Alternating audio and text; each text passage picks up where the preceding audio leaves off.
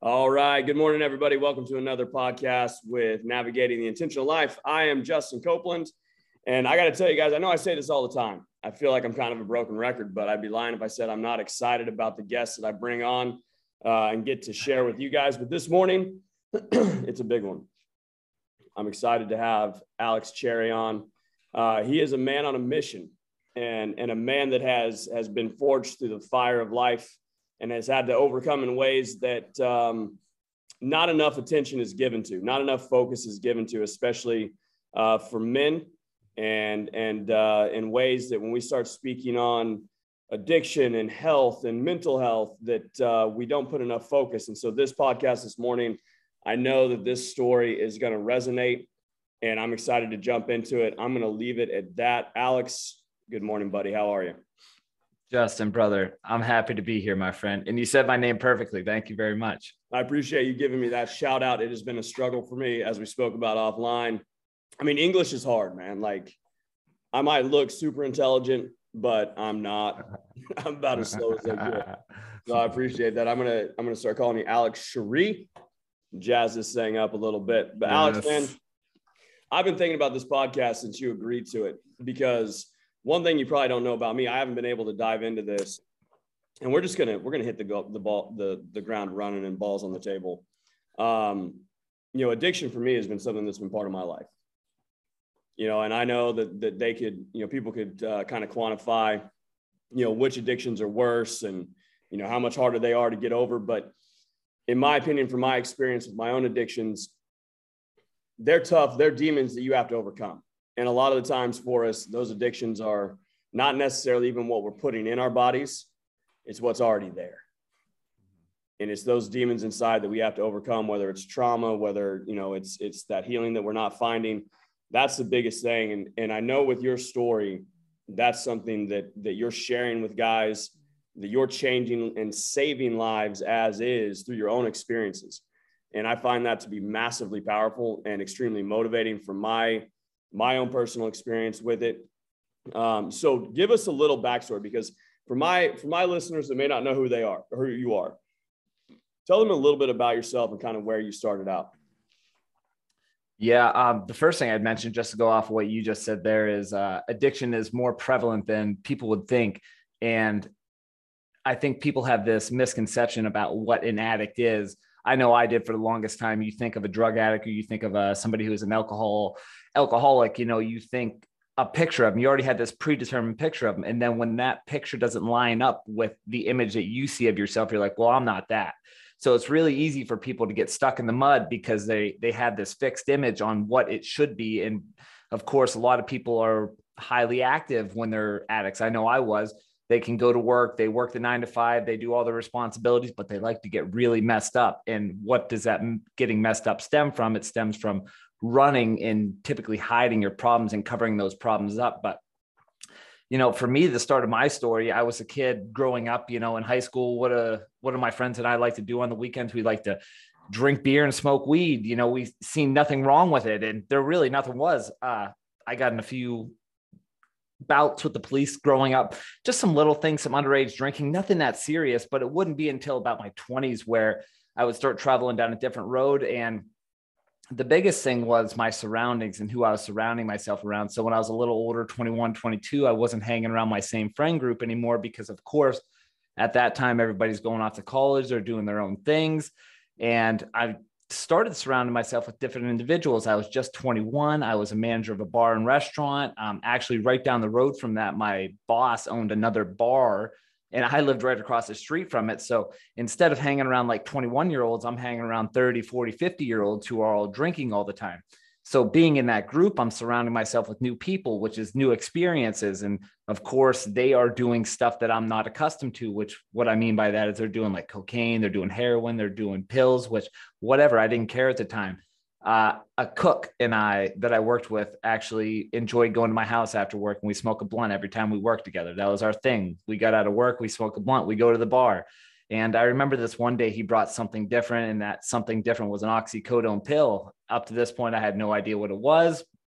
He said, This is what I do. I like to crush it up. I like to smoke it. Would you like some? I was like, sure, I never tried it before. And, you know, as soon as I tried it, I really enjoyed it because I realized I had this stigma about what pills were because, again, I had a misconception about what an addict is. So I'm like, well, I don't know if I want to do this, but I did it. And I'm like, oh, wow, this is a high just like being drunk or being high off weed, but it's just a little bit different and it's much quicker.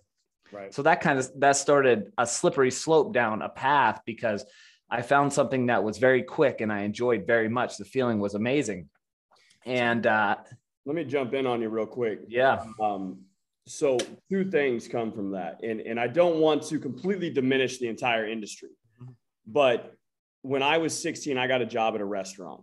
Mm-hmm. And this is more for the, you know, the parents that are listening and you've got kids that are getting to that age. I mean, my oldest son just turned 15 yesterday. Uh, you know, so he's going to start venturing into the workforce. I will say there is a need to be very mindful if you put your child into the restaurant industry because I can tell you from my experience in it, that's where I started to really cut my teeth, so to speak, with alcohol. I was around people doing doing you know, just smoking weed. I mean, I I was somebody in high school. I didn't smoke weed. I rarely drank. I mean, I, I hung out with the partiers, but I was one of those people because I was playing sports. Like if I drank two weekends in a row, I felt bad. Mm. You know, and not even getting drunk, but if I was just out drinking two weekends in a row, I would feel bad. But in that workforce in the restaurant, you've got people that are 16 like myself up to 30, 35, 40 years old. So you've got an expansive age that's got an expansive life that they're having to deal with it. And they're dealing with it in a way where, let's be real, when you're working at a restaurant, you're not making a lot of money, right? You're, you're, especially as an adult, if you've got family and, and, and bills to pay. So they, they were kind of numbing themselves in ways that I had not experienced yet, mm-hmm. right? Uh, the other thing that I want to kind of touch on, because I'll be real honest with you, I'm a little ignorant when it comes to to pills and, and drugs mm-hmm. like that. Like I've never I've never done anything other than smoke marijuana. I just had this stigma about pills. I you know injecting anything not not a thing. Like I don't even take the flu shot. Um, you know, it just was a thing I was afraid of. But drinking, now that was something I wasn't afraid of. So when you say oxycodone, I literally just watched the the the show on Hulu, Dope. Uh, what's it called? Dope, Dope sick. sick. That was really good. Powerful. That was oxy. Was this oxycontin? Is that the same, or is that a different? Uh, different similar similarities, different drug though. Uh, same root cause though. They're an opioid, uh, opiate uh, pain medication. So the same. They they treat the same things, but they're different brands, but along the same lines. Gotcha. Gotcha. I appreciate you clearing that up because I, I know, I mean, again, I just, I've never played with those. I had friends that mm-hmm. did, you know, because I graduated high school in 2000. Mm-hmm. So I remember when that stuff started kicking in the opiates and, you know, some of my friends had them and they, they got into that phase and started pill popping and, and mixing it with, you know, alcohol and all these other things. So so you get to an age where 21 your early 20s are confusing as is right? I mean you're really trying to figure out what your next step is but you've got all this freedom now maybe even making a little bit of money and you get a guy that's like here's some oxycodone right? Let's give this a try. So pick back up there. Yeah and i must say that you really made me make a realization that i never even thought of because i've been working in the restaurant industry. My very first job was a dishwasher at a restaurant and I was probably like 15. I worked there from 15 to 18. And that's when I really started smoking weed a lot because like I was smoking weed with the cook there who was like twice my age, but he was cool as hell. And like that was our jam, you know what I mean? But like I think about that, and it's very prevalent in the restaurant industry that a lot of people, it doesn't matter what you do, they all center around one thing. They get messed up a lot. But 21, 21, you know, so yeah, I'm at that age and I was introduced this pill and you know i loved it and i introduced it to one of my best friends. He went to college at the time so he only came home on the weekend so this turned into our little weekend thing. We would do this pill on the weekend. However after about two weeks he would leave on monday but i would keep doing that pill throughout the week. So it just kind of started the snowball down the hill because i really enjoyed it. And like i was smoking weed or drinking every day at least anyway. So I was like, well, why don't I do this as well? I see no problem with it. Of course, I'm 21, 22, very naive and young. And that just started the very slippery slope where there was a day, and I'll never forget it because I was like 22 or 23 and I was going through withdrawal, but I had absolutely no idea. I was at work. I hadn't done the pill for about 14 to 20 hours. and I just felt really sick. I felt like I had the flu. I had a stuffy nose. I had a headache. I was irritated. My body ached. I was like, ah, I must be sick. Maybe if I get this pill, it'll help alleviate some of the problems that going on. Again, not even knowing that I was going through withdrawal. I remember texting my friend who inter, uh, initially introduced me to the pill, and he was like, "Yeah, I can't get that, but I can get something else. Why don't you meet me?" I met him. I asked what the something else was, and he's like, "Well, it's heroin." And then right there, I had the misconception. I was like, I, I thought what I was doing in the heroin were two different things when in actuality, they were the same thing essentially. And I initially said, no, I'm not going to do it. And then, of course, in about 20 seconds, I changed my mind because I'm like, I feel really bad. Maybe this will make me feel good, which it did. But then, of course, that started the slippery slope where now I had a cheaper vice, eh, which was more readily available, which really expedited the growth of what was going on with me, which is the addiction was growing. So that started to started to tumble for the next two or three years out of control and very quickly. Like this takes it, this swept me under my feet because I had no idea what the hell was going on. Again, young, dumb, naive 21, 22 year old who thought he had the world figured out. So I started going down a very dark path there for a while. So, you know, I as I said, like I've never I've never done that. And I and I'm lucky because I think maybe there were a few times I had an opportunity to kind of dabble hmm. in in these these areas. I mean, because once you start partying, once you start getting into that that lifestyle, these things start to be introduced, right? Mm-hmm. I mean, you know, I, I ran into p- plenty of people that were hanging out that were doing ecstasy, and you know, there were a few times where I ran into somebody that they're like, "Oh, that guy's high off heroin," you know, or guys that were cracked out or girls that were cracked out. and you just, you, when you don't, I guess when you don't take that step, there is a misconception. Like, for instance, as you're saying that, saying that heroin is more readily available. I mean, that blows my mind, man, because one, I've never gone out and tried to find it. Mm-hmm. So to think that you could just go and, and I mean, of course, I'm in I'm in Houston, so I, I'm sure I could find it within ten minutes if I wanted to. Mm-hmm. But where were you at? Like, where? Give me a like kind of a location of where you're at. And there's a point to that because I just I'm my mind's blown that you know I would never think that someone go I could more easily find heroin than say oxycodone or something else. You know, because heroin's heroin. Like everyone knows, mm-hmm. like killed Kurt Cobain, right? Like it's such a thing, right? It killed the '90s. You know, so. Yeah where were you at and, and explain a little bit on on the the it just being that available for you at that age you know what i mean yeah the first thing i'd say there's a misconception growing up where you think that there's drugs on every corner and somebody's going to just come up and try to sell you drugs, which has never happened to me. And very, I've never heard a story where that happened. Like these are things that you can search for. However, if you know the know, which is if you know the people, once you're immersed in that world, you realize just how many people you didn't realize before one, have drugs and two, sell drugs. I know my mind was continually blown by the people I seen engaging in doing drugs and the people who were selling it. I couldn't believe it because I was never immersed in that world.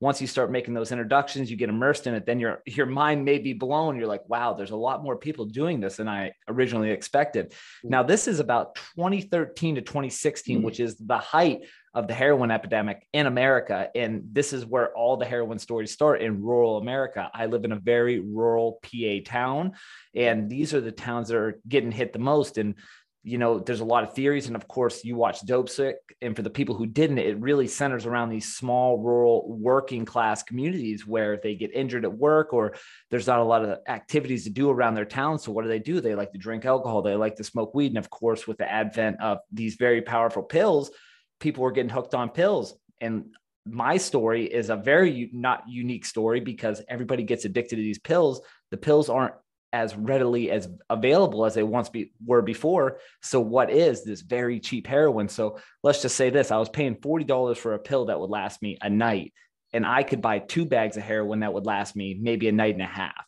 So I'm cutting the cost right there, and I'm getting double the quantity. And of course, as time went on, like 2013, 2014, but by the time we hit 2015 and 2016, that's when they started putting fentanyl in the heroin as well, which made the heroin astronomically stronger and this is the insane part of addiction right here. And people cannot wrap their minds around this if they have not been a drug addict. You know, the people who overdose off drugs and like in my town, and my friends and I would hear, like, hey, so and so overdosed off this bag. We're like, oh shit, where do you get that? Where do you get that? We want that. So we're running towards the danger essentially. And why is that? Is because we know that that heroin is very potent. So it's like this crazy insanity loop where you're looking for the heaviest dose that you can find. Of course, I didn't have a death wish. Maybe subconsciously I did because I knew what I was doing was shit. But the fact remains is like we get gravitate towards the hard and gnarly stuff because we know that it's going to elevate us somewhere where we haven't been since the very first time we did heroin. So like rural America, those little towns were the ones just getting absolutely decimated. And I could see it in my own community. And now it's 2022 and heroin's not nearly as big of a problem, but now it's meth. So there's meth everywhere. So it's like every every town goes through these cycles of what drug is hot, essentially. And tell me if I'm wrong, but from you know the the research that I've done, or or the you know whether it's documentaries, whether it's things that I've seen and read, it seems these these drugs have a cycle, right? You know, with even with, you know, talking about talking about dope sick, they had to keep upping the ante on that pill to continue to keep people hooked on it, right? Like I think when it first came out, it was like 20. And then they were like, no, 40, 60, 80, you know, 120, you know, for one pill, let's really, or the dosage, let's really jack it up. And even with heroin, you know, you know, I've, you, hear, or even acid, you know, I've got a good friend who his whole life changed after a really bad acid trip um, but you hear these stories of like you've got to continue to chase the high, right? And and once you start getting into this drug, they go, well, we've got to find ways to make it stronger, like you're saying, adding the fentanyl, you know, to make it more potent. And as you do the drug, the more you get deeper into it, the higher the high needs to be. Am I correct in that? That yeah, yeah the term they call it is chasing the dragon. So you're That's always trying to say it's chasing. Yeah, yeah, you're trying to chase that initial high, that initial feeling of high, but of course it's unattainable again because you've already cracked that surface and smashed your dopamine through the roof by the very first time you did that heroin. So you're never going to replicate that feeling again unless you quit for a substantial amount of time, which that's never going to happen. So right. you know. Yeah, and then the other aspect of that too that I think you hit on that that was it's it's so true and it's fucking scary true is that these people that are walking around that you see every day, you know, you don't know these people are addicts, right? You, I mean, some of them, like, yeah, I mean, if they're really hard into it, like, you don't know that they're going to work, maybe possibly smacked out of their mind a little bit, you know. And when you when you really start to dive into it and you start to ask the questions, the number of people that I know that have high end level jobs that are going to, to work high, and they're and they're the kind of companies that they're popping drug tests randomly, you know, at any time. And they're still going, Hey, I'm doing this. And in yeah. some way chasing their own dragon. The number of people that I know that are fun, and of course, alcohol is a whole other thing. Mm-hmm. That was that's been my jam. But you know, the number of people that are functioning addicts is crazy. And to your point of, you know, there's this misconception because you think about it, it looks like the person sitting on the street, you know, scratching their arm, you mm-hmm. know, their eyes are bugged out and they're missing teeth and stuff like that. And I'm like, no, that's just Shawnee, Oklahoma. But you know, it's it's it's not that, right? It, and it's scary, man. And so you find yourself hmm. in the spot where now you've been introduced to heroin. And you know, you're how how old at this point? You're around 22, 23 years old. Yeah, I was about 22, 20, yeah, 22 when I first started doing the pills, and then that gravitated towards the heroin heroin. And, and then I was only doing the pills, my gosh, for 90 days, maybe because that was about it. And then it gravitated towards heroin because the pills again were unaccessible. And this is this is where it really, you know, just kind of reading your story and then looking at others. This is where it really starts to get dangerous because it's not just the need for the for the for the high, right? It's it's the need to find the high that then mm-hmm. becomes an issue. Because it seems like at some point the well dries up and now you've got to find another spot. And and then not only that you're spending what do you say $40 for one pill for one night? So if you need it every day i mean how many pills would you pop in a day so to speak? Uh you know it's, it's starting out as one and then from there it's going to two three. So you know within a week or two i'm spending over a hundred bucks a day just to grab some of these. Because of course as you already said you know the tolerance builds up and up and up. And that's something you don't even realize. When i first started doing heroin at 2012 2013 i'm doing 40 to 100 dollars a day. You know fast forward to 2016 at my worst i'm doing 400 dollars plus a day. So like the the growth of that and of mm-hmm. course there's a lot of levers in the middle of that that really heightened why i was doing more drugs but you get that tolerance. So i was doing enough drugs that a normal person would have overdosed the very first time doing it and i was literally maintaining working every single day 12 hour days at a high level working in a bar restaurant managing that like being very talkative. And to go back to your point about the misconception about what addicts were and this is what hung me up for so long and put me in this feedback loop of I think everything's all right in my mind because I had the conception in my mind that a heroin addict is somebody one who doesn't have any money, doesn't have a job. They probably wear pajama pants when it's 80 degrees out, like they look like shit, you know, but not me because I'm going to work every single day. I have money, I have my own house, I have my own car, like I have all this shit. So I had all this stuff around me to say, like, hey, my life is not that. Like I'm not this person. I'm not a drug addict. Picture. Right.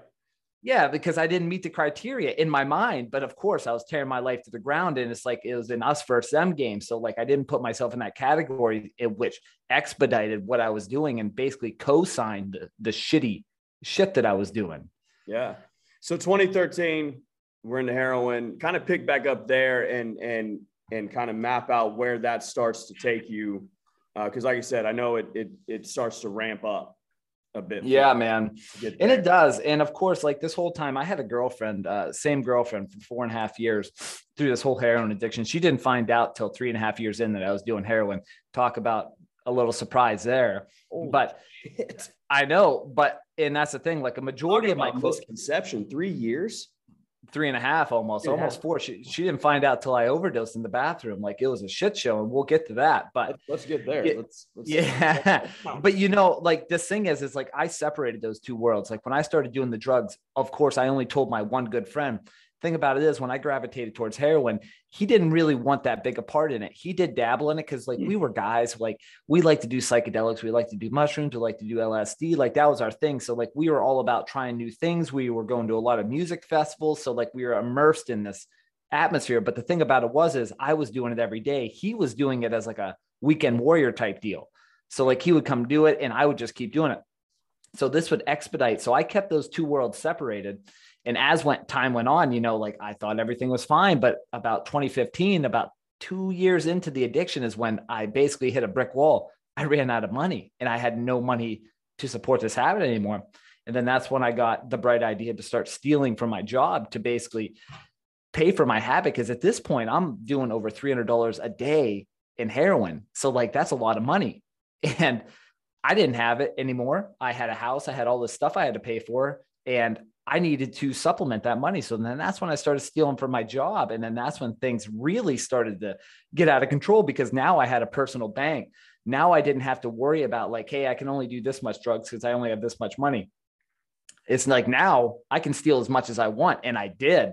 And so like I'm drinking every single day. I'm smoking weed every day. I'm doing heroin every day. And like I'm just filling my body with all this crap and somehow going at a very high level, like energy wise. Like I'm going 18 hours a day nonstop and getting wasted every single night and doing these drugs. So like I thought it was just what middle-aged 20-year-old men do. They just go wild, you know. And I didn't see time.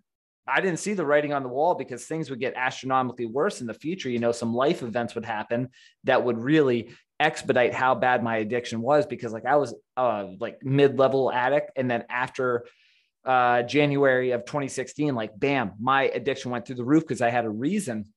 And the reason for that was is uh, you know, my my family suffered a tragedy in 2016. You know, I was actually in Pittsburgh. I was going to go to Colorado on a skiing trip. And that night I got a call from my girlfriend. She had called me and said my family's home caught on fire. And it did. So my family's childhood home childhood home caught on fire. My brother and my stepmother didn't make it out of the house that night it was a crazy shit show. You know what I mean? So like this had happened, and I was very close with my stepmother and my brother. Not as close to my brother, unfortunately, but this happened. And then my dad and my baby sister get life flighted to Pittsburgh, where I was at, gonna go to the airport. So I stayed down there for a week. And the thing about that was is I was blasted one that whole week. Mm-hmm. And two, after that is when like my heroin addiction went from like 15 bags, like 25, 30 bags a day, which that's almost $500 a day in drugs, you know, because like I needed that extra layer of drugs to numb all the feelings that I was feeling. So, like, I didn't feel anything. I'll tell you what, 2016 was a year I've never been higher in my life in 2016. That whole year, I just basically wiped off the slate. So, like, these life events happen. Mm-hmm. And I, and that's when everything just kind of grew exponentially out of control. So, like, instead of stealing $200 a day, I'm stealing four or 500. So, it's like very slippery slope because all, all my expectations and like what I thought was right was thrown out the window every day I did something bad, which is steal the money. So like every day I open that door, I'm like, ah, I can just take a little more. It doesn't matter. Dude, and there's there's so much in that that I don't think that a a person would really put enough thought into, right? Because as somebody that that struggled with alcohol, you know, you get these people that go, well, why don't you just stop? Like just stop. Don't don't drink too much. Don't don't do that. It's like, well, you don't understand the mindset of what happens in that scenario. And, you know, when you introduce this kind of stuff in your body, it throws off so much of that chem- chemical balance that you already naturally have. So when you introduce that, it's changing that. But then you introduce something like a massive tragedy like that. What people don't understand is the reason it fuels something like that so much higher is that you're not all you're already not handling day-to-day emotions as you normally would. You know so your your capacity to look at something is now off because you've introduced this into your system. And then you put in this this event that is is absolutely trauma filled it really just heightens that want and that need to continue to numb. Because at some point when you start looking at the party i mean like some people would say and maybe you can hey i just started partying and and i enjoyed partying you know mm-hmm. and, and that got out of hand and the next thing I know, five years down the pipe, I've got this going on. It wasn't planned, but that's how it happened. But typically, when somebody dives into it, and you've kind of said, and with the work that you do, you know, there's there's a need to fill a void, right? There's a need to numb a pain of some kind that they haven't, you know, traversed yet to actually come to terms with. And so I look at that and you go, I mean, if I'm doing the math right, if you're doing $500 a day and it's every day and that's seven days a week, I mean, we're talking about what, $3,500, something like that every oh, yeah. for an addiction. Oh, yeah. That yeah. people again would go, that blows my mind that you would continue because that's a shit ton of money. Like working in a bar, you must have been killing it even before it amped up to be able to pay $200 a day, right? Because there's $1,400 a week and being you know i worked in the restaurant industry as well but i didn't i was never a bartender so mm-hmm. you know i don't know you know how much money i could have made but still that's a that's a massive amount of money that is going mm-hmm. to one thing and like you said yeah. that everything else that you've got to pay so mm-hmm. you hit 2016 this this tragedy happens and you're supposed to travel that doesn't i'm assuming that doesn't happen no, no, it's actually a few hours before we got on the plane. I, I got to cancel the whole thing, thankfully. Oh, so after this happens, you kind of, I mean, do you stay with family around that time, or did you isolate and and kind of dive more into the addiction to pull away from it? If that makes no, sense. No, I didn't isolate from my family at all. Actually, and a matter of fact, my girlfriend and I moved my two sisters into my our house at the time because well actually I had a house. I owned my own house by the bar I worked at. She, my girlfriend owned another house. Her house happened to be nicer than mine. Plus, I moved three of my friends in there, which this is a part of the story I kind of left out. We all kind of grew our addictions together. So I moved when I bought my house in like 2014. I moved three of my friends in there. We all started doing drugs together, and all our addictions started to spiral out of control. The only difference was I had money to support mine because I was stealing it and they didn't. So I kind of pulled the ripcord on my house and I moved in with my girlfriend. We moved my two sisters in there. I didn't stop, I didn't slow down at all. And actually, I immersed myself into work even more. So I only took 10 days off of work before I went back after that tragedy had happened because I just wanted to get back into the groove and, you know, just kind of act normal again. And I think that's a huge problem because I didn't I never resolved those problems. I just kept covering them up with more drugs and alcohol. I had my family around, but again, I'm I'm now 2x in my drinking, my smoking, my doing the drugs because like I need so much more to cover up all that shit that's going on behind me. So like things just really just got out of control because I was the same person not dealing with what had happened and transpired. So then that's what, and, and of course, I would only make it six, uh, five more months in 2016 before I got fired because I kept stealing so much more that the the owner finally figured out like, hey, these money totals aren't right. Like this can't be right. You know what I mean? And then that's when he did some investigating and he found out what I was doing. So it was a Friday before Memorial Day of 2016. I'll never forget it. I just got out of the shower. I'm getting ready to go to work. It's a beautiful day. And I get a call from him and I was like, oh, okay. And I answer it. And, you know, he, I'll never forget those first words he said. He's like, have you been stealing fucking money? I was like, oh shit. And like, I knew, and I knew, I knew the jig was up. Like in, in that one phrase, like my whole world just flashed before my eyes. And like for a split second, I thought about lying, but like, I think inside of me, I knew the jig was up. And then that's when I was just like, yeah, I have been. And he just said, you're fired. And he hung up and I sat there. I was like, "Well, shit," you know. Like, and I and I didn't even care about the job. Like, I love that job so much. Like, it's my very first like bartending job, and I fell in love with it. I worked there for four and a half years. It was my longest job I've ever had. And I remember I didn't even give a shit about the job. What I cared about was I'm like, shit, I don't have any money now. Like, I'm screwed. Like, what am I gonna do? So like that's when everything started going out of control. And right after I got off that phone call, I had like 18 bags of heroin left because I just got some the night prior.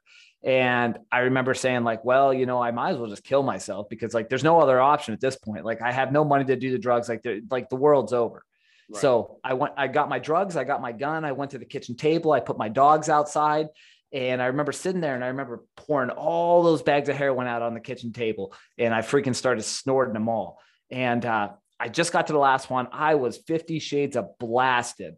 And I remember I got the gun out and I shit you not, the, the timing on this was impeccable. And I still cannot believe it. Uh, I got a knock on the door. And I'm like, who the fuck's knocking on my door? You know what I mean? Like, this is weird. This never happens. Mm-hmm. And I go to the door and it's my coworker, a girl I worked with. Like we were really good friends for four and a half years, and she's knocking on my door, and I was like, "What the hell?" And I opened it and I asked her what she was doing. Like I had tears all in my eyes because I was crying because I was emotional and and she just talked to me. And I didn't tell her what I was going to do that night. We we talked about it years later. But I was like, wow, this woman really just it, maybe I would have did it, maybe I wouldn't have. But she literally saved my life because I was done with the drugs. I was sitting there crying. I was ready to just end it because I I see no light at the end of the tunnel. And all of all it was about was money. I had no money. Right. Whew. That's deep, man. So yeah, she knocks on the door and essentially saves your life. And I mean, I, you know, I'm a I'm a religious guy, and I, you know, I I'm curious to know if she just what her reasoning was for stopping by your house that day. You know, because as you're saying, like that doesn't happen. That's not a thing that people necessarily did. And all of a sudden she just shows up, you know, did she ever say to you you said you talked to her you know years later kind of about it and what was what was potentially going to happen. And thankfully we we won't we won't know. We know how that story ended right? But mm-hmm. did she ever say like hey i just needed to i felt like i needed to come by and see you or what was that what was that story? What was that conversation with her about why she stopped by that day yeah, so actually, it's kind of because I left a part of the story out. So I said it at the start, but there was a time when everybody kind of figured out what was going on, and it's when I overdosed. Um, right after the fire happened in January, my girlfriend bought us Cleveland Cavalier San Antonio Spurs tickets for the basketball game in uh, for Valentine's Day weekend in 2016, and so that was my present. So we went to the game when we went to the game, I thought I had enough drugs to make it through that night and the night the next day to get back from Cleveland. It's about a two hour drive. Well, I did all my drugs that night at the game. So I woke up in the morning, I had no drugs left. And all I had was a bottle of Xanax that my aunt prescribed me after the funerals. Right. So I had this, I had this bottle of Xanax. I'm like, I have no drugs to get home. I don't feel feel like withdrawing. I crushed up like every single Xanax in there because I didn't know jack about Xanax and I snorted them all. I fell asleep for the whole ride home. When I went home, I met up with my dealer and got some drugs. Well, these particular drugs had carfentanil in there, which, if you're not familiar with carfentanil, is actually 10 times stronger than fentanyl. So, like, this is some really potent stuff. Well, I snorted like four or five bags at a time, what I usually do, but this is like five times the potency. So, literally, I fell out of my own bathroom. That's when my girlfriend came in. She's like, What the hell is going on? She sees me passed out. You know, she gives me a cold bath. She calls my buddy never took me to the hospital, but I was all right. So then that's when the next day, everybody, I had to kind of tell them, like, hey, this is what's been going on. So, like, they had an eye about it. The girl who came and checked on me was best friends with my girlfriend.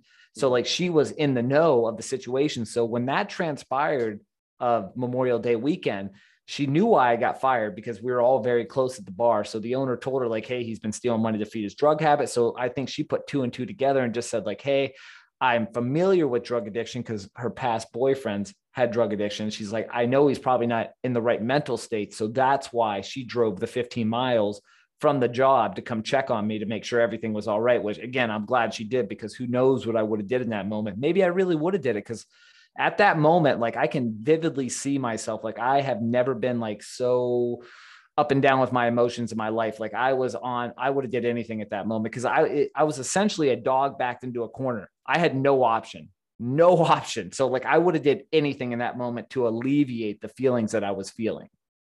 For sure, and I mean that's that's heavy in a lot of ways. So when the when your friends and, and and essentially like what was kind of your family unit, when they found out that this was going on, I, I feel like you know, from my own experiences, and, and correct me if I'm wrong, or you know, give yours, but it's like your family members don't at first want to accept that that's reality, right? That somebody that they care about so much could have this issue because they, it's not, it's, it's almost like they want you to be normal, right? They don't want to say that this is somebody that they know that's struggling with this thing because again, we go back to the, there's these misconceptions, right? And, and you don't look like that, you don't speak like that, you don't operate like that.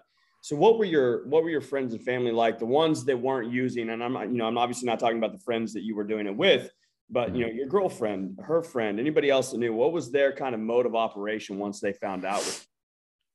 It was uh, really lackadaisical to say the least, because I mean, at the end of the day, everybody has their own shit going on in their life, and I told, and of course, I didn't fit the mold of what a drug addict looked like. So I think a lot of people brushed it off their shoulders when I said I had this problem that were close to me, which not a lot of people did because I kept it really hush hush. But you know, when I said that I would handle it, I think a lot of people believed me, and they were not familiar with drug addiction because, of course, they never seen it before. So they had no idea that that was not going to happen. Right. So it was just like this continual, like, "Hey, I got it, I got it." And of course, I was working at such a high level, and no one ever seen me like that typical drug addict. So no one ever thought twice to be like, hey, maybe he's not all right. You know what I mean? Until the end there. And even when I got fired from my job, like, you know, I kind of pushed so many people away from me anyway that it didn't really matter what they said anyway. Yeah. Yeah. And I think that's, again, that's the challenging aspect of it because one, you know, when somebody's going through something like that, it's really not until they themselves say, yeah, I've got this issue and I can't mm-hmm. control it, that really anything can be done. And that's not, that's not the rule. I mean, there are exceptions where it's like, no, dude, like we've got to get you here or you're not going to live. But mm-hmm. They've got to, they've got to reach that threshold of saying like, I've got a fucking problem that I can't handle anymore. You know, I don't have it. It's got me. And until that moment happens, I mean, it's a very dire situation, you know, and that kind of you know that bleeds into you now you, have lost a job that in re- reality i think you know kind of from what i'm hearing correct me if i'm wrong but that was kind of the fuel for what you were doing but also it seems like you very much valued that job so in a way it kind of kept you on this parallel where it's like you valued this but it was also fueling this you get what i'm saying like oh yeah good and it was bad at the same time and maybe kept you level but now that's gone so you get the phone call, the friend shows up, you know, saves your life, um, so to speak. Where does it go from there? Because you got to have that in the back of your mind, like, I've stole a lot of money. This yeah. Now we're getting into there's going to be some legal repercussions here. Yeah. Well, it, it it just kept it just kept going down, brother. And when like that was not even the worst of it. The moment that that May day when I got fired, like life would get astronomically worse before it got any sorts of better. So, like right after that happened, I didn't get a job for like six or seven months. And my girlfriend at the time, her family is actually quite wealthy. Mine was not. Mine was like lower middle class. Her family was like upper middle, uh, upper high class. Like they had a lot of money. So I was using a lot. I, at this point in my girlfriend and I's relationship, it really wasn't romantic because like my drug addiction, like what we were doing. So it turned into almost just a codependency. She had money to support my lifestyle. Of course, she kind of enabled me. And I don't think she meant to, but that's kind of how it went. I was a very good manipulator, you know know? Mm-hmm. So like these things would transpire. She would finally have enough of me in about August of that year. Like I finally got to the tipping point and we kind of broke up, you know, and like her family started to figure out what happened to me because I got charged in July and then it started to make the papers in about August again, she has a very affluential family, so they don't want to deal with that jazz. So she basically booted me out of that situation. So now I'm on my own and I moved back home. But of course, I was stealing from everybody. I would only live at my dad's house when I moved home for ooh, probably like two months until November because then he kicked me out because I stole thousands from him, my sisters, anything I could pawn in my house, I was stealing and I was selling. So like they seen what was going on firsthand. And then in December, I remember I basically I was living on couch to couch for like three weeks because no one else would take me in at that point. So essentially, I was just living with dr- different drug addicts this whole three weeks jumping couch to couch, doing drugs with them, ripping people off. And I remember I literally came to my wits' end. I had no one else in my contacts to call or rip off. Nobody wanted anything to do with me because if I was texting them, they already knew that I wanted something.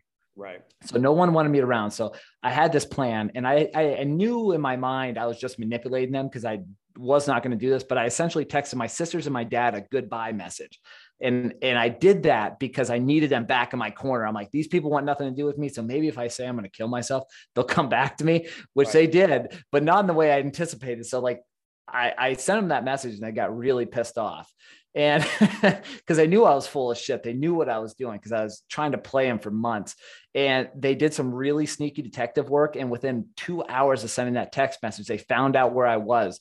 So I was at the back door of this place, literally putting my coat on. I heard a knock at the front door, didn't think anything of it. The people at the house opened the door. Who is it? It's my dad my two sisters. I don't know how they found me, but they did.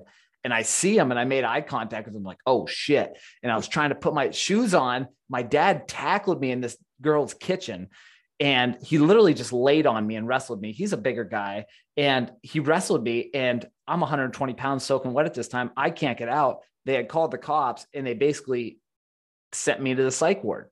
And they gave me a choice. They're like, we're either going to 302 you for those messages or you can sign yourself in. I was like, well, shit, I'm going to sign myself in.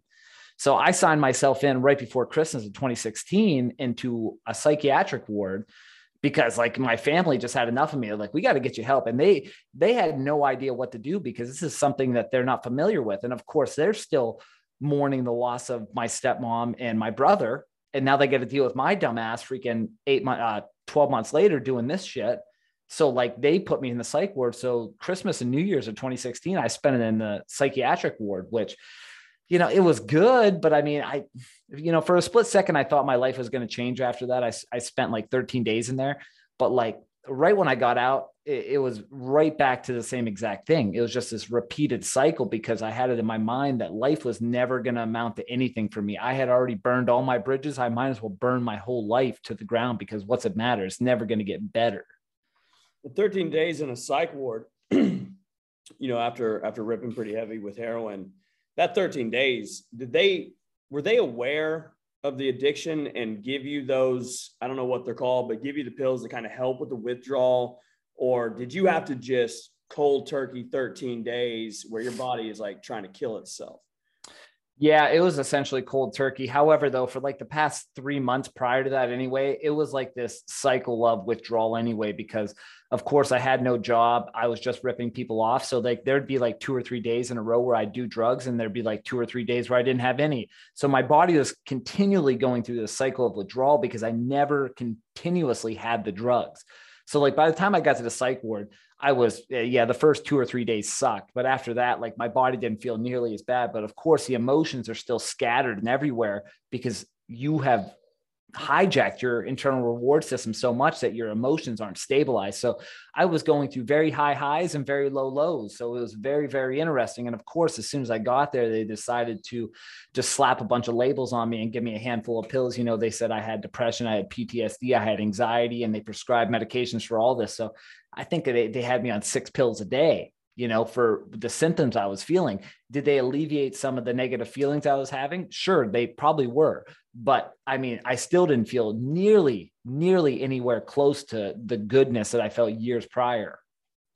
So in a way, they're and I, I feel like this is across the board, and this is a whole other other rabbit hole. But you know, when I hear these kinds of things, I go, well, you you've basically seen the check engine light come on, and instead of mm-hmm. actually diving into the engine to see what's what what it's signifying or signaling, you're just unplugging that light mm-hmm. with some of these medications that they're they're prescribing to people. You know what I'm saying?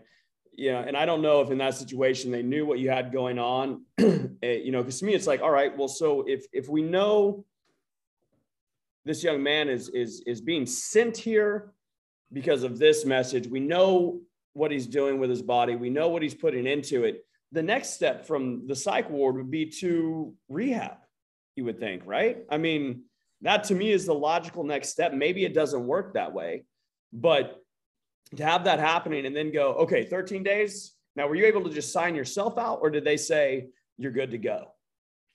Uh, you know, what's funny is actually I could have left. I actually actually stayed three extra days because actually I made some good friends in there and I decided to hang out with them and for an extra three days. So like I had 10 days and they're like, oh, you can leave now or you can stay longer. And I'm like, ah, I'll stay for an extra few days. What the hell? Because like again, I, I was homeless for like a month and a half. I had nowhere to go. And now I'm sleeping in a place. I had three meals a day. I had activities and I had friends that I was around. So like I wanted to stay there a little longer because I'm like, I don't have this outside right now. Like life sucks.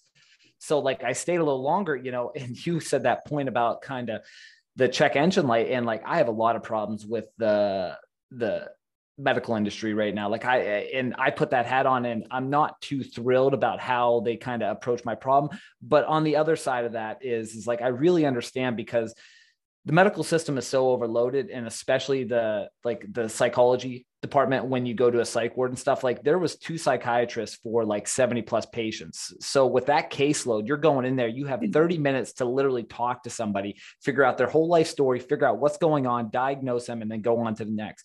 So is the system right? No. Do i really blame the doctors for having that caseload and really have to like punch through you know 20 patients a day like i can understand that they got to have some urgency in what they're doing but again it's not necessarily right because they should have sent me to rehab and they tried to send me to rehab. My caseworker at the time like that was an option. She's like do you want to go to rehab? And i'm like hell no. So like at, at that point the ball is in my court because i'm not there on a court order. I'm not there on anything. I'm on there technically on my own accord. So after that 10 days is up they have nothing to say after that. They're like well we think you should go here but again, the choice is ultimately yours. Yeah. And even with the rehab, you know, a lot of these facilities, I mean, you're kind of there again on your own accord, even if you pay the mm-hmm. thousands upon thousands of mm-hmm. dollars to go to some of these big ones, you can sign yourself out. You know, I mean, mm-hmm. again, I'm like you said, unless you're on some kind of court order. And again, I'm not going to pretend like I know about that and how that works, but from my own experiences with people that I know and I love, they're able to get there. And if in a week they're like, hey, I'm not digging this anymore, or I really want to go back. The addictions got me. They leave. Mm-hmm. You know, and it, and it is it is a challenging system. I mean, I like the way you put that. Is like, do you blame the doctors? No. You know, is there is there potentially a better way to do it? Maybe. You know, perhaps. And I know there's a lot of people out there working really hard to try to fix these these pandemics that we've got in our society, but specifically, you know, for me, it's like looking at the issues that we have with men and how to address these things because it's three times more likely that a man's going to be an mm-hmm. alcoholic, three times more likely, or five times more likely, I believe. Someone will correct me on my numbers for suicide, right? I mean, there's a lot going on here. So, but to jump back into this, you know, so you leave the psych ward and you're like, bam, right back into real world. I've had this nice little we'll call it a vacation where things are structured. You've got people around you. You've got, like you said, you, are getting to eat regularly. You know, like everything's a bit more structured. And then it's like, hey, welcome back into a world where a lot of people don't trust you right now. Good luck. Mm-hmm. Yeah, yeah. It's enjoyable. And the funny thing about that is, is like right after I got out the first time, my dad and my ex-girlfriend who kind of booted me out of there, they kind of came to an agreement. My dad's just like, Hey, I can't deal with this anymore. My ex-girlfriend and I still talked off and on. So she's like, I'll let him move back in. So I moved back in with my ex-girlfriend. And of course that was a bad situation because I kind of manipulated her into enabling me again. So now I'm siphoning money off of her and my addiction's back to where it was. And I'm doing drugs every day and I'm going through this cycle. And I think it'd be another two months before I check myself back into the psych ward. And that's because literally I was so close to death. Like I, I, I went through this whole cycle in 2017 where every time after that first time in the psych ward, every justification I had after that for stealing large amounts of money from people I loved is like, well, I'm going to steal this money from, and it's all right because I'm just going to get these drugs and I'm going to kill myself anyway. So like that was a thought process going through my mind. Like it doesn't matter. Who cares that I stole two thousand dollars from my dad because I'm just going to do these drugs and overdose anyway. So like that's a repeated cycle. And then this happened in April of 2017, where literally I tried to commit suicide, and then my girlfriend wakes me up in the morning. She sees what's going on takes me to the ER. I'm barely incoherent. I only came to consciousness when I got to the psych ward. So they sent me back there, signed myself in again, and now I'm back in the same place. And it's like, whoa, here, here I am again. So in in in I use the psych ward not to get better. I used it as like a hotel. I needed somewhere to stay for another seven days. And that's what I did. I stayed there for another seven days. I get out, repeated the cycle one more time. And I think I lasted, when was the last time I went? November. So I went the start of 2017, I went in April of 2017, and then November of 2017, I found myself back in the psych ward for the same reason because I needed to stay in the middle of that. And then the stay in 2017, I had planned on getting out of the psych ward. I had my big shebang, and I was going to steal from my mom's boyfriend, and then I was going to go out with a bang. Right before I could get out, my probation officer because I was on administrative probation before because my charges were pending from stealing that money. I hadn't checked in with them. My dad called them, told them where I was at. They came and picked me up before I got out, ruined those plans, and sent me to jail. And thankfully, they did because I think I would have actually committed what I wanted to do. And then that started. And ever since then, I've been clean. But then that's when I went to jail for the crimes I committed by stealing that money for my job that two years ago. So this is November 2017 is the last time you hit the psych ward. You know, it's interesting that they, I mean, and I, I, guess it's a good thing, right? Like they would just continue to take you back in. Like, know, oh, hey, dude. Alex, good to see you, dude. buddy. Like you were in the same room. every, every time I went there, I seen somebody I knew. And what I mean by that, like the, that place is I think a lot of those places are the same. The, the, frequent flyers, like the people in my situation, they have nowhere else to go. And essentially, a majority of these people are state funded. I know I was at the time. So essentially, everybody's tax dollars from the state pays for these individuals to go to these treatment centers, whether that's a good thing or bad thing, but it happens. So I'm in state insurance and everything because I don't have a job. I'm on, you know, the state health insurance. And you could just go there, check yourself in, and that's it. And they, and in a way, that's a good thing, right? Because it gives you, it almost acts as a buffer. I mean, you know, and it, kind of what I'm hearing in your story, those those stays in the facility maybe prolonged you being able to do the big shebang in some ways. You know what I mean? Yeah, exactly. I'm hearing, and so I, I would have to think that then there's other people, like you said, there were people that you knew each time you went in. And of course, when I think about a psych ward, I don't know if you've seen the movie Girl Interrupted. Uh, yeah, that's kind of that's kind of what I imagine when you start talking about it. But you know, it's it's a thing where it's like, thank God they do that. Because I'm sure for other mm-hmm. people, there's similar stories. Because the one thing I have found is that when it comes to whether it's alcohol or drugs, the stories, while they're different, they're kind of not. Mm-hmm. They tend to follow a same pattern. They tend to follow yeah. the timeline. You know what I mean? And and there's always the big shebang. And it's whether it's whether they they kill themselves whether it's mm-hmm. on purpose or on an accidental overdose, or they end up in jail. So, with the jail situation, the job that you stole money from, how much money was it that you got charged for? Um, that point, I think it was like eleven thousand dollars. It's eleven ish, you know, and uh, I actually am good friends with the owner now. Like we we kept our relationship, you know, years after I got clean. I met up with him. I apologized, and we've been good friends since because we had a great relationship prior to that. Like he was a very very great man. He did a lot for me, And you know, I always talked to him. I was like, "There's no." I was like, "It's got to be more than eleven thousand. Like we were we were talking a couple months ago at breakfast, uh, and we were talking about the situation. I'm like, "It's got to be more than eleven thousand. Like I can't believe that because literally, there was days as five six hundred dollars every day, at least four hundred. I'm like, "There's no effing way," because like I was doing this for about six months. So, because when I first started stealing the money is in November of 2015, right before my my parents' house caught on fire. So, like I was stealing like two, three hundred dollars a day. But then right after that, the baseline of that money was at least four hundred dollars. So I'm like, it just blows my mind that I was that less. But again, it was a lot of money. And that's not even counting the money I didn't get charged for, which is the money I was stealing from friends, family, which is probably equally as much as that, if not more, because I stole two or three of my dad's check personal checks wrote him out for two, three thousand dollars. Did that three or four times, you know, and he never pressed charges on me. I just did it. So you go to jail, and that's got to be, you know, one of those experiences. I mean, it's not it's not the psych ward now. Like you don't get to check no out. No, no, you don't. No smoke not, breaks. No, no. yeah, I mean, it's like you're. It, this is real deal. So kind of kind of give us the the rundown as far as leading up into that and then obviously that time spent and you know not for an oz type of a story but this is something that becomes a saving grace in your life. Dude jail sucked ass. Like there's nothing fun about jail. Um for the first month i think i cried every single just in case anybody was like maybe i'll go to jail. It seems all right. Yeah yeah, yeah. jail jail time. sucks jail sucks ass. It was not a good time. Um, I literally cried every night for like the first month.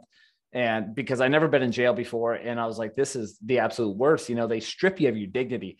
Um, I mean, I was just in county jail. It's nothing serious. It's nothing like you see on the movies, like some guy's going to come there and make you his bitch. Like that's not happening. You know, everybody's basically there for in a rural town. Like everybody either has a DUI or they didn't pay their fines, didn't pay their child support. They're in there for drugs. Like that's one of the options. And like when I went there, um, it sucked and they strip you of your dignity. And I really got a big wake up call. And I'm like, shit, I never want to do this again. But, you know, it would be, I was in jail for seven months. It'd probably take like two or three months for like my life, my, my, my mind for me to realize that I wanted to change my life because for those first two or three months, I'm like, you know, I'm just going to get out and start doing drugs and try to kill myself because my life's never going to get better. But like four or five months into that jail stay, I was like, you know what? Maybe I can change my life around. So like when I was in jail, probably three months into there, I started working in the kitchen. And that was nice because like I really it took me back because like all growing up and then right prior to going to jail like i worked in a restaurant and now i'm working in the kitchen there and i was making two dollars a day but it wasn't even about that. It's about i was doing something every day. I was keeping occupied. So like i started to gain my confidence back and life was starting to get good. And then i got out of jail and i was court ordered to go to rehab. And like that's when things really started to change because I wanted to change at that point. But like that point, I'm like, you know what? Like this is going to be really, really hard because now like I have a criminal record and I don't have that confidence I once did. I don't have that status in the community I once did. And I'm like, now I got to rebuild this. So like now I was determined to fix everything in my past and be like, all right, this is going to be hard, but I think we can bootstrap this. Yeah the the jail is this you know is this one of those open kind of platforms where there's you know the beds or did you have cells as far as you know that goes? Because i do think people tend to think you know this is like sons of anarchy kind of jail you know barbed wire you know like there's fights yeah. every day. And, and look it's not a it's not a it's not a you know holiday inn express. Like let's not yeah. search it up. But you know it is it is one of those experiences where you know, it's it's challenging. I think I think there's a lot to be said in the fact that in that time frame, you could have really beat yourself up. And I'm sure there mm-hmm. was plenty of nights where you did. Like you said, you cried quite a bit. Anybody would, you know, I believe. I think, you know, if you've got any kind of conscience, you probably are. Mm-hmm. But you decided in that moment to say, hey, I can either let this define me and essentially break me. And now the rest of my life is just going to be this shit show right? Or I can look at this and go, I'm going to start, because what I heard is I'm going to start to formulate a plan. Mm-hmm. I'm going to start to utilize this as a strength as opposed to this big mistake that can be seen as a weakness, right? You get to rehab, same thing. You know, like it's not easy. The one point I want to make is when somebody is struggling with an addiction, when somebody has been an addict, there's some shame that goes with that right and and i you know the stuff that you're now looking back at that you did from a clear mind, that's tough, right? That's hard to overcome. And I will think, and I would say that I think that's part of the pattern that's so difficult for people is that shame eats at them again. And it kind of drives them back into that old hat because now they're trying to numb the shame that they realize that they've caused to so many people. But you didn't do that. So you, no, I sure wanted to though. Yeah, and but that's the thing. Again, you looked at it and you went, I have a choice here right? Which I think so many people miss. And this is not just, you know, for addicts or anything like that. Like there's a choice that you had, and it's either I can continue to allow this to drive me, or I can say, no, no, no, here, there, here's another direction that I could go. Mm-hmm. And I can sack up and take after it and see what happens. Or I can bitch out, feel sorry for myself because I know what this story is. I know where this path is going. I've been there, done that shit, have the shirt, right? But fuck, man, you didn't. You said, hey, let's, Alex, let's try this. Yeah. Right. So you get into rehab, go from there as far as where that really starts to change and pick up for you with rehab. Yeah, uh, I had an amazing roommate. His name was Todd. Great guy. Haven't talked to him in quite some time. We did keep contact for a while, but I think he fell off the wagon, unfortunately. He was in 10 different rehabs before, so he is very fluent in the rehab culture. He knew a lot. He was he was literally he knew so much about recovery but he couldn't apply it to his own life. But like i took it what he told me in his teachings. And you know he always told me a thing he's like alex you know the cream always rises to the top. And what he's talking about that he's like you know the the alpha males in life like they might start down low but they always rise back up to the top he's like i see who you are as a person like you are not that person that you were before you are somebody who's going to do amazing things you just need time to shine and i always think about that because like he's seen something in me that I didn't see in myself at that time. Because, you know, originally when I said I was going to get clean, like when I was at the end of my jail stay and I went to rehab, like I had it in my mind, like, hey, I'm going to get clean. But I never thought, I never thought one, my life would be at where it's at now. I was really selling myself short because I'm like, you know what? I'm just going to do enough in my life to get by and just be comfortable. That's it. I never thought I could be more because I always thought that criminal record and all the shit, the shame, what you said, because that's a huge part of it, was always going to hold me back. So, like, I didn't know what to do there, but I'll tell you what, like the shame part when you said that would really hit home because, you know, the people that I've worked with in the past, like through Narcotics Anonymous and things of that nature, and myself in general, you know, that's the reason people fail is because they're on a good path. But as soon as somebody slights them or they feel that shame start to inch back in their life, they're like, they throw their hands up. They're like, what's the point anyway? Because I'm always going to be this person. So it's really hard to overcome that. And it took me a really long time, you know, for probably two years after like being clean. I would still avoid people. Like if I see somebody down an aisle at Walmart, I'd be like, oh shit, I did something to them for a while. And like I would run from people for a long time because I still had that lingering shame. Like it took a long time to overcome those feelings. But like, you know what? It really doesn't matter. I've said my piece to the people that matter in my life. And like other than that, I could care less what you think about me. Yeah, and there's an element to this too. You know, we talk about rural America, these small towns. I grew up in a, a small town as well. Mm-hmm. and the one thing for people that maybe don't, what you don't understand is, is that when mm. you grow up in a small town, like you hear about this, but until you've actually lived it and you feel it, you have no idea what it's like when they say everybody knows your business. Mm-hmm. When you start to ass out in a small town, mm-hmm. you're gonna everybody's gonna know. Mm-hmm. And and then at that point, what happens is there's a dividing line in the teams essentially. You've got the mm-hmm. people that will always see you as alex the addict or justin the alcoholic. And then you've got the other people that the ones that really matter that go hey this was you at a time right? And everybody has their shit. And those are the people that you're like man i want to pay attention to that team. You know i need to envelop myself into that team right? And so it's it's it's very challenging in a smaller town, you know, it's challenging in general, but in a smaller town where everybody mm. fucking knows your business, everyone knows uh. your name, right? I same thing. Walmart, yeah, nope, not going man. Like I'm fucking dipping yeah. out. No, thank you. Get out of here. Almost you isolate, which in itself can be dangerous. Mm-hmm. Right. That said, you know, it's and go ahead. I don't want to cut you off.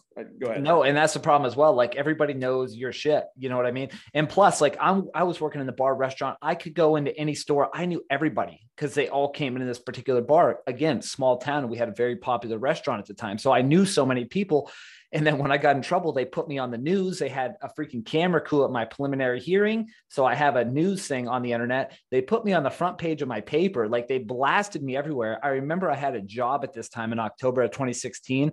We were listening to a popular classic rock station. They had me on the 12 o'clock reel. So like me and eight guys are out there listening to my charges online. I'm like, yeah, be freaking kidding me. And of course they already knew about what was going on and they were really supportive thankfully. But little did they know I was stealing from them too in the locker rooms, which they found that out later, which that's another whole shit show. But like I was stealing from everybody. But like I was blasted so many places. I'm like, my name's everywhere and everybody knows about me. So like that shame level was at so high that I was just running from so many things because I didn't feel confident in myself because I knew I wasn't living a good life. So I'm like, these people have a good reason to think I'm a piece of shit because they're not wrong. And I knew that. So you know, it's just this repeated cycle of going in there. But of course, to overcome that, and that's again a reason so many addicts cha- uh, fail in changing their life because, like, once they start to see real change in their life, they get some that derails them. they say, "What's the point anyway?" So, like, that's the biggest thing that I try to hammer home to the addicts that I work with in my hometown. It's just like, hey, you know, like life's going to suck for a while. It's going to take you time to rebuild what you want to rebuild in your life. But I'm going to tell you what, it's the most worthwhile cause you can ever do it's just you're you're caring about what people think who you don't even like engage with. Like you just know these people. They're not in your inner circle. Why do you give two shits about what they say? Because at the end of the day, there's probably still people who still curse my name and whatever, teach their own. I'm living rent free in your head, but like I did nothing to you. Like you mean nothing to me. So what's it matter? That's that's an element to people that it's it's so tricky for all of us in that you do I, I, listen to people when they say, I don't give a shit about what anybody thinks. Mm. And I think sometimes when people say that, I, I, go, you're the person that cares the most about what. Yes.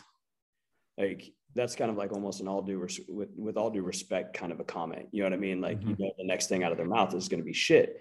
And you know the the problem that I have with that is like, look, it's okay to care about what people think because you want to make other people happy. If you're if you're worth anything, if you're not narcissistic, you're going to want to be good to other people. The problem is, and especially when when you're an addict, or especially if you fuck up, you've got any kind of thing in life. I mean, I'm going to apply this to anything. You know, I went through a divorce in a small town, and it was ugly. And there were again, there were teams that were divided based on how they felt about that situation. It's what you have to get to to believe what you know about yourself. And I say it that way intentionally because there are things that we know about ourselves, is whether or not we believe them that can become the challenge or become the thing that gets us through that hard shit that we're facing, right? It's that belief system because I can know it, but I've got to believe it. And when you've done stuff like having an addiction, and again, you know, like I'm not even going to compare what, you know, I, I've done, I've done some shit that I'm not proud of and that I still feel shame over just with alcohol alone. And that carries with me. But I know who I am, and I also now believe who I am, which is back to where you're coming from. You know, you you do the rehab, and that in and of itself, like all this, man, is a huge accomplishment. Like it's a huge challenge that you're not having to carry. So you get outside of rehab, start. Let's let's start talking about how you said, "Hey," and Zach Small says this, and I think it's the best thing that I've ever heard him say. But he says, uh, "Your your flaws are your features." And to me, that that's really powerful because at this point, that's the mindset that now you're having to take and you start to own, right? Because you've already hinted, you know, the the the drug addicts that you speak to or the recovering addicts that you speak to, this is something that you hit home. So talk about how from rehab you started to realize, hey, I've got a bigger calling now. I've got a bigger responsibility now, and I'm going to step up to that shit and run with it. You know, I think the biggest factor is is like, in you know, growing up, I always uh, put myself in a different category from everybody else. I always said that I'm not like this person, I'm different. And I always thought it was pretty narcissistic until I got to rehab. And then I realized I'm like, hey, I am not these people. And it's not to say anything bad about anybody else's. I just put myself in a different category, which actually ended up working out for my benefit. Because when I got out, I said, you know, I never want to be that person again because the amount of people that I met in rehab, they had some really interesting stories. And a lot of people drove their life way farther in the ground than I did. And it really put things in perspective. And it's not a good thing that they did. It's just saying, like, hey, Alex, you're not nearly as bad as you thought. You can literally climb back from this because there's people who have a whirlwind more of trouble than you do. And you should be thankful because you still have your family who's kind of by your side. They weren't fully committed to me, but they weren't going to let me rot because they seen that I was making the right steps. So I at least had a family to go back to when I got out. A lot of these people didn't have that. They literally pushed their addiction so far, they pushed that element out of their life that it was never coming back. So I had that so that really was like my family's support through those 10 months. Now of course they weren't thrilled to talk to me every week in jail and rehab but they talked to me. And with each conversation that we had it got a little bit better. So that kind of gave me hope. So when i got out I had that rock and that support to really just push me forward. And I was lucky enough to kind of get immersed in the Narcotics Anonymous community around my area, which was vital because then it put me in contact with people who are living the same lifestyle that I wanted to live at the time, which is no drugs or alcohol. And having that support group was immense because we did a lot of things together. We did a lot of things together. And while I may not be happy with the Narcotics uh, Anonymous program now, knowing what I know, I will say that for people who are just getting clean, it could be the best thing for you to immerse yourself with the like minded individuals who have the same goal and purpose, which is to not do drugs and alcohol, the thing that is going to derail the progress they have in their life. So, like getting immersed in that community and doing the steps necessary to get myself better really helped me each day to build the confidence I needed so desperately back. Because at the end of the day, that's all it was. I had a confidence problem and I needed to build that back. So, like, it was just putting in the footwork to get that done. Absolutely. There's a point you made that I think is is big because it's it's something that I that, that I feel that people need to hear. You said, "I always thought I was different, or I always knew that I was different." Mm-hmm. When I talk to guys like you, myself included, that's a common theme, man. Mm. For those guys, those people, men and women both, they they put themselves out there in ways that that seem I don't necessarily want to use the word spectacular, but at the same time spectacular. They they they have this calling, or they're they're not afraid to put themselves in the arena, so to speak. They all say the same thing. I knew I was different. Mm-hmm. But they it's it's a the the challenge in that is, is like you know it, but you don't know what it means until you have that moment where you go, oh, that aha, that light bulb moment where you go, okay, that's what this is. That's what this feeling is because now I realize that the reason I'm different is because I need to carry this for someone else. And I can step into the arena and not be afraid to share my story, not be afraid to reach out to somebody else because I've carried I've carried the hard shit. Mm-hmm. And I'm either carrying it differently now or I've been able to put it down. Let me show you the path. Mm-hmm. Every single one of you fuckers say the same thing. like I felt different, man. And yeah. like, what does that mean? Am I weird? Am I, you know, like it's incredible, but there's still that same theme. So that the uh, almost said alcohol anonymous, narcotics anonymous. So you get into that. That's something that that you know. Again, I kind of have similar feelings with with alcohol anonymous. Like AA, when I got in there, I've been a couple times, just to a couple meetings, and and and honestly, the few times that I really went was with another friend. I went with him to support him because I'm sitting there going, I don't need this. Ah.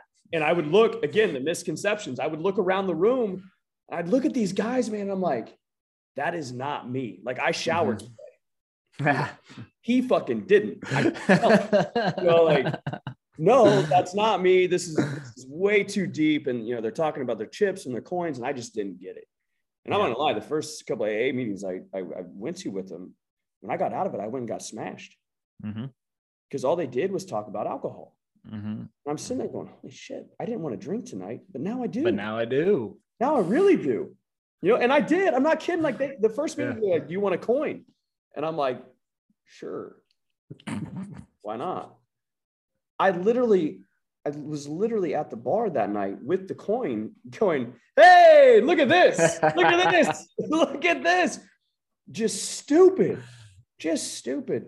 But it there is there is I had issues with that. And and you kind of voice like, hey, it but it was a good thing as as much as it was a bad thing for me. But with the Narcotics Anonymous, you kind of kind of tell us about like one, you kind of already mentioned how it helps, but then two, where you kind of said, I need to, I got to do something different. You know what I mean? I got to figure out how this, how I, how I handle it, how Alex is going to do this going forward. Yeah. So I started to about two years into being in Narcotics Anonymous and two years sober, I started just realizing a lot about myself. I started gaining this awareness. I started to really immerse myself in personal development and self improvement, and whether that was books, podcasts, movies, or whatever it was. Like I was filling my spare time with like, how can I get better as a person? And then that's when I started putting a divide between Narcotics Anonymous and I, because just the path that I was going down, like I wasn't interested in saying, like, hey, my name is an addict, my name is Alex. Like I didn't want to identify as an addict. I'm like, I'm not that person anymore. I seen firsthand how many people did not stick with the program, like Narcotics Anonymous or Alcoholics Anonymous, because I went to both. And I, I seen how many people were not sticking with the program. Like the success rate of the program is abysmal. It's horrible. And no one ever asks why that is. And when you do ask, they say, well, the people aren't ready. It's like, well, no, you know, I think something's broken here. You know, something's not working, something's not correct. You can't blame the people. It's not the people, it's a product. Of course, it's a free product. So that's why. So I started helping people a different way. Instead of going through these steps, I'm like, you know what we need to do is what helped me. When I was in jail, my last three months is when I really started getting back into working out. So I was doing push ups, sit ups, circuits every day with another fellow on the cell block. And then I got I fell in love with working out again because I worked out my whole high school career. I played sports. So, like, I immersed myself in getting better, eating better, feeling better, doing more things for my body. And I seen the benefits of this and how much better I felt. And I wanted to instill this into other people. So, a majority of the people in NA, Narcotics Anonymous, and I kind of had that thought because there's a lot of people who believe a lot in that program. I didn't, and I was very active in voicing my opinion. I actually sat on a community board for Narcotics Anonymous and like our district. So like I went to these higher profile NA meetings to try to enact some change, which of course I got shot down. And like nobody really wanted to listen to what I had to say. I'm like, well, all right, you know, like I'm done doing this shit because I don't believe in anything you guys are saying. You know, like I don't think the path that you're going down is going to bring the most sobriety for people. I think there's a different way. So then that's when I kind of broke off. I'm like, you know what? I'm going to do my own thing and just get to be the best person that I can be. And it's been working out, you know, very well. And for the individuals that I've been helping as well. So like pushing myself in a different direction, I just realized a lot about myself and my own addiction. Like sitting there in these meetings with people who, you know, and I hate to say it because like everybody judges people. The only difference is, is like some people just don't say it. Like I, I was, I, I was getting really disenfranchised. Like I took really good care of myself in my body because I realized the benefit in that and when I went to these Narcotics Anonymous meetings, it'd always be the same people saying the same damn things. It's the, the guy or girl who's sitting there and is on their fourth monster of the day. They smoke a pack and a half of cigarettes a day and all they eat is jack shit. And they're wondering why they have mental health problems and they're not feeling well and they have a low self worth. And I'm like, there's no wonder why you don't feel good because you literally are feeding your body trash. And you try to tell people that and they're like, no, we just need to go and talk about it. I'm like, no, like the point of talking is done. It's like screw the talking. The talking's not going to make you feel better. It's going to make you feel better to a point. What you need to do is you need to take care of your body. That's the very first step because if you don't take care of your body, the mental health is going to be absolutely trash and people don't want to realize that. So that's when i'm like you know what? Why would i go to a program anymore that is going to promote, promote just talking about your feelings and not talk about the bigger issue? The same problem that i had in the psych ward. They didn't ask me do you exercise? What do you eat? How much sunlight do you getting? Like these questions that really are good mm-hmm. they're not asking. So i just i felt really angry about the program because i'm like this isn't going to work and i'm sorry i'm not going to engage in a group that's literally counterproductive to what I want to do in life. Dude, it's a huge thing, and I, I don't want to I don't want to knock it either because it ser- they serve their purpose. AA NA it serves its purpose in a way that we'll say is is beneficial for a certain need. The way I see it is this: if I speak to somebody one on one, I have an end date in time. There's a stop date for our conversations, right? If I'm working with someone one on one, because if if you're talking to me two years from now, or you're continuing to come back to me, or you're continuing to come back to a therapist. And I don't want to say it's it's bad to go to a therapist even when you feel like things are good, but the point is you should get to a point where you're self-sustaining.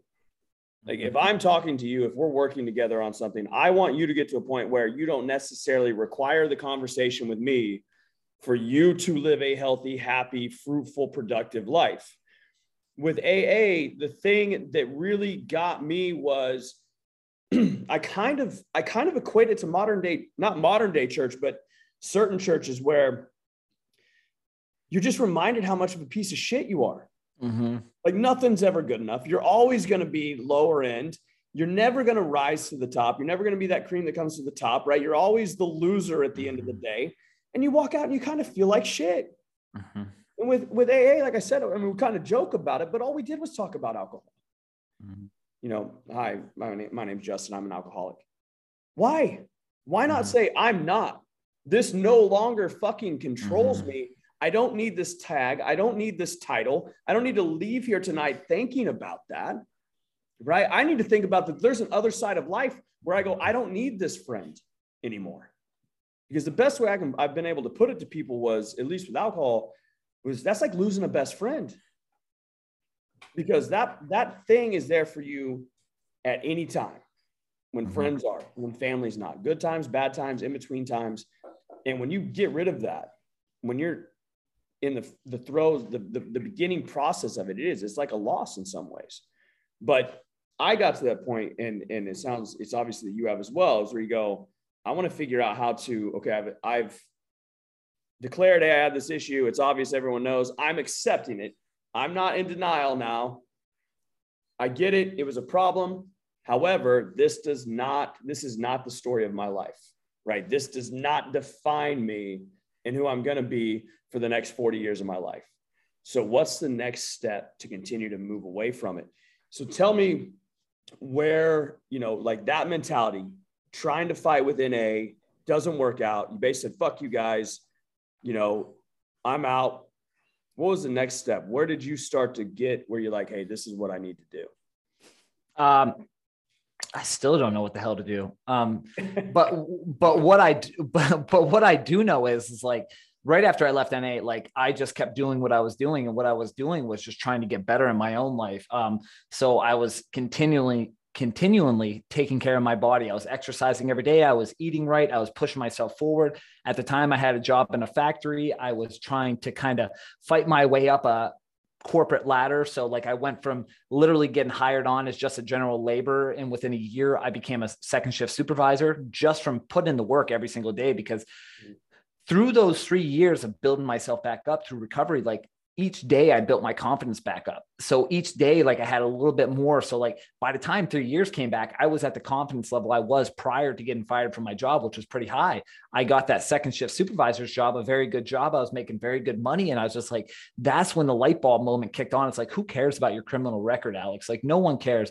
All that matters at the end of the day is how you conduct yourself. That's what people matter. So like if I can get like people, and I always say this, like whatever job I was applying to, I'm like, I don't care what my criminal record is, just give me a shot to get in front of you with an interview, and you will see that I'm not the person that you think I am. And every time that it worked. So like my confidence is at a different level. And I'm like, I need to do something else. I need like my life is more than literally punching a clock for this factory who doesn't give two shits about me. So like it was just this continual buildup of confidence. And It's like, all right, I can literally do whatever I want now that's where it goes back to what I was saying earlier. What we kind of talked about is that you you can know you're a certain thing, but you have to believe it, right? And that's and that's what you're saying with that confidence. You get back to that point where you start to believe again. That confidence starts to build back up, and now you remember why you are who you are, right? Regardless of you know, like you said, the criminal record, all that. Like screw all that. To hell with all that. Again, I believe my confidence is where that I can continue to forward. So as we start to get to kind of closing this you know, because this is, you know, I want to I want to bring you back on again uh, multiple times, but tell tell the people, you know, you the factory job was something you said this is not what defines me. It's not going to control me. What are you doing now with how you're you know you're networking with people and how you're reaching out to people and and where you you really found your groove as far as this calling that you've had and this mission that you've been on yeah. So I was, you know, I was rolling around Twitter here for like the past two years, but initially I got really into crypto. So I was rolling around as a crypto anon for a while, just shit posting everywhere, kind of like this toxic mentality with Twitter.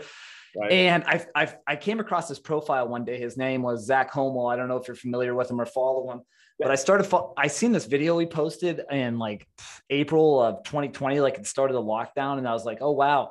And I started to see the people he was following and I started to surf down there. I'm like, wow, there's people that are running businesses off of Twitter. Like that kind of blew my mind. And then that's when I started to immerse myself in like that side of Twitter. And I realized that people were making like a lot of money helping people online. And I seen all these new possibilities. So like I went through down the line and all I had in my mind at that point was like, I want to get rich. Like, let's get rich. So I had like eight things that I was going to do. I was going to become a software developer. I started drop shipping. I started trying to make ads online. I tried to make a marketing agencies. Like I went down all these business ideas to figure out what was going to be my get rich quick scheme. Mm. But I came on coaching because I was just like, you know, I don't know what to do and I don't know what my strengths are. But I knew one thing like I had this deep knowledge and skill base in addictions because one, I was an addict myself. Two, I help people get clean. So, like, I was traveling down this road. I'm like, well, why don't I help people do this? Because the problem is absolutely astronomical. Like, it's huge. My sister and I had a conversation. My sister actually has her master's degree in psychology. She's a very intelligent woman. And like, we have great in depth conversations. At this time, I was obsessed with Jordan Peterson. His 12 Rules for Life book just came out. Like I loved it. I was watching all his talks and like I was really immersed in like his message. And his message was he he always says it's not geared towards men, but men are receptive to it because they need it. And I seen that problem as well. You had quoted those statistics earlier in the podcast here about men being three times more likely to commit suicide. They're twice as likely to work outside in dangerous conditions. Like they're more likely to not talk about their feelings. And I knew that in my own life. So I kind of set it out. I'm like, you know what? I kind of want to change the world in a sense. And how I want to do that is I want to help men. And why is that? Because men are what I see kind of left behind. We're told to suck it up. We're told to just move on. You know, once you can find that they they say to talk about your feelings, but you know, most men don't want to talk about their feelings to women because they don't want to be looked down as less. And I can understand that. So I found the real power in men helping men. So I'm like, this is what I need to do. Like, this is what I feel. Maybe this isn't what I'm going to do the rest of my life, but right now, this point in my life, like, I feel like this is where I'm needed to kind of like give men that confidence and be like, all right, you're at your low point in life. And guess what? I've been there too. It's going to be okay. Because that's the biggest problem I had with rehab and the psych center. Like, you are getting treated by these people who have never gone what you've gone through. So, in rehab, for instance, I'm in a 90 day long-term rehab, we had two counselors on our floor, both two young girls, about 24. They just graduated from college.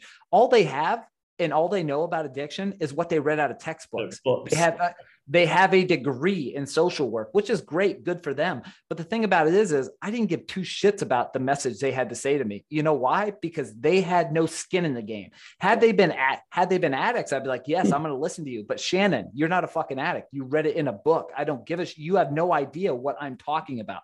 So like, I'm like, if I I respect the people who are trying to help me who have gone through what I've gone through. So I'm like, there's no better place to put my life experience because I don't want that three years that I caused complete shit and chaos to go for nothing. Like it was not for nothing. It happened for a reason. Now it's time to use that reason and help other men and be like, hey guys, your life's shit. So was mine. Here's my resume to tell you it was shit. Mm-hmm. And now let's build this shit back up because look where I'm at in life today. Like I am a hundred times better than I was before I got fired from my job like a hundred times better of a person. And had that not happened, me becoming a drug addict and still working at that place, I would still most likely be at that bar and I would be a horrible person because like all I would care about is the things that don't matter in life.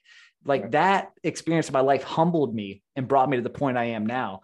Like I'm not a huge religious person, but like I do fall in the realm of religion just for the sense of like everything happens for a reason. And I think about that, it brings me comfort because I'm like, you know what? I think it does because all the skills I've learned up to this point in my life and all the negative things that have happened made me who I am today. And this is how I can apply them to my life. You know, I think that's a great spot to kind of close this one out. But one of the things I'll say to, to your point, and this has been a topic of big conversation for me as of late, but when it comes to religion, like I, I push all that stuff. I don't care who you are as far as what your belief patterns are believe, don't believe, that's fine. But every day, I think somebody, I think everybody should understand we practice faith in one way or another. Mm-hmm. In one way or another. It doesn't have to be to some, you know, figurative God in the sky, right? When I started a podcast, when you work with the guys that you work with, when you do a podcast, when you write, whatever it is that you do, you're putting faith into that work that you're doing is going to accomplish XYZ, right? And you believe that through that work, that's going to happen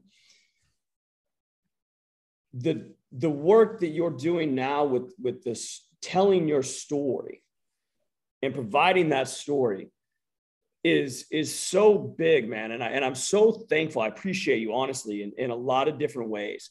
Uh, but one for sitting down with me this morning and taking the time out of your day to share this because i fully believe that this is massively needed.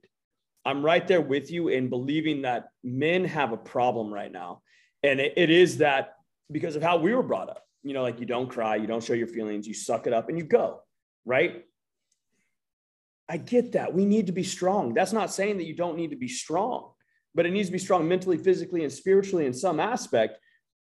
But there's strength in identifying your weaknesses, right? Like when I go and train a, you know, a session, if I'm coaching a team, if we've got some weaknesses, yeah, I'm going to spend a lot more time on the strengths, but I've still got to address the weaknesses. That's no different in our everyday lives as men you know? And, and i think what you're doing is is providing an opportunity for someone else to believe for somebody else to have faith that they themselves can be in the shittiest gutter of their life and still make it out. And not just make it out and have a job you know working their their asses off the rest of their life and just getting by and just surviving because this one thing defined their entire existence. No no you're saying not only can you get out of it but you can thrive. You don't have to just survive you know what i mean so, what I want to do, um, tell people where they can find you. Now, this is all going to be listed. I'm going to put this out.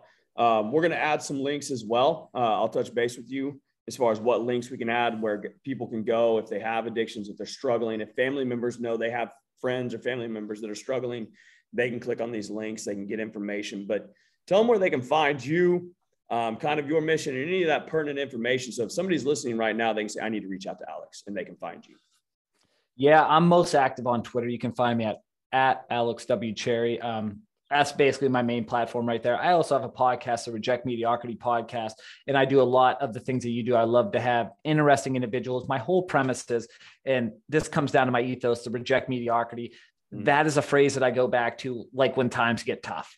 Like when you don't want to do that shit, like what do I say? I say reject mediocrity. So I made it a podcast. I like to talk to individuals who, one, are getting the most out of their life. Maybe they've been through some shit, or maybe they're just at the top of their craft. Like I love to hear the stories of what make people, what makes very successful people tick, and I do that so I can steal their methods and make them into my yeah. life. Yeah. yeah, like I, I just want that because I want to be the best. I want to be the absolute best person that I can be. So I talk on there. So there's that. And those are the two platforms I'm most active on. And that's where I'm always at. Awesome, man. Well, like I said, you know, I'm going to make sure that everything is kind of detailed out um, when we when we set this podcast out, so that anybody and everybody can can find it. And we know the way that I end this pod the podcast is this: if you're listening to this, you have now, and you're you're at this point in the podcast, you have a call to action now. I don't, I don't, I'm not going to ask you to subscribe. I'm not going to ask you to share. You know, a lot of people do. In my opinion, it's something bigger than that. If you've listened to this and you're still with me right now, and you know yourself have a struggle, or you know yourself is is an addict, and somehow you've stumbled across this podcast, don't look at that as coincidence, right? Take it as a meaning. Take it as a calling. This is your call to action to reach out, whether it's to Alex, whether it's to myself. We're giving you that information that you need, and we may not have the answers, but we can provide you a direction. And if nothing else, you're not alone. If you've got a friend, if you've got a family member that you know they need that path, they need that guidance, this is your call to action to get them here. Get them that support that they desperately need so that they can share a story like Alex is today, right? That's our call to action with navigating the intentional life. Be intentional in your efforts. Be intentional in your today, right now, because you never know what tomorrow is going to bring. That said, if you feel it in your heart to subscribe and to share this, thank you, because then we can continue to share these stories. That said, one last time, Alex, thank you so much. I appreciate you for taking the time this morning. My name is Justin Copeland. I am the host of Navigating the Intentional Life podcast. You all stay safe, and until next time.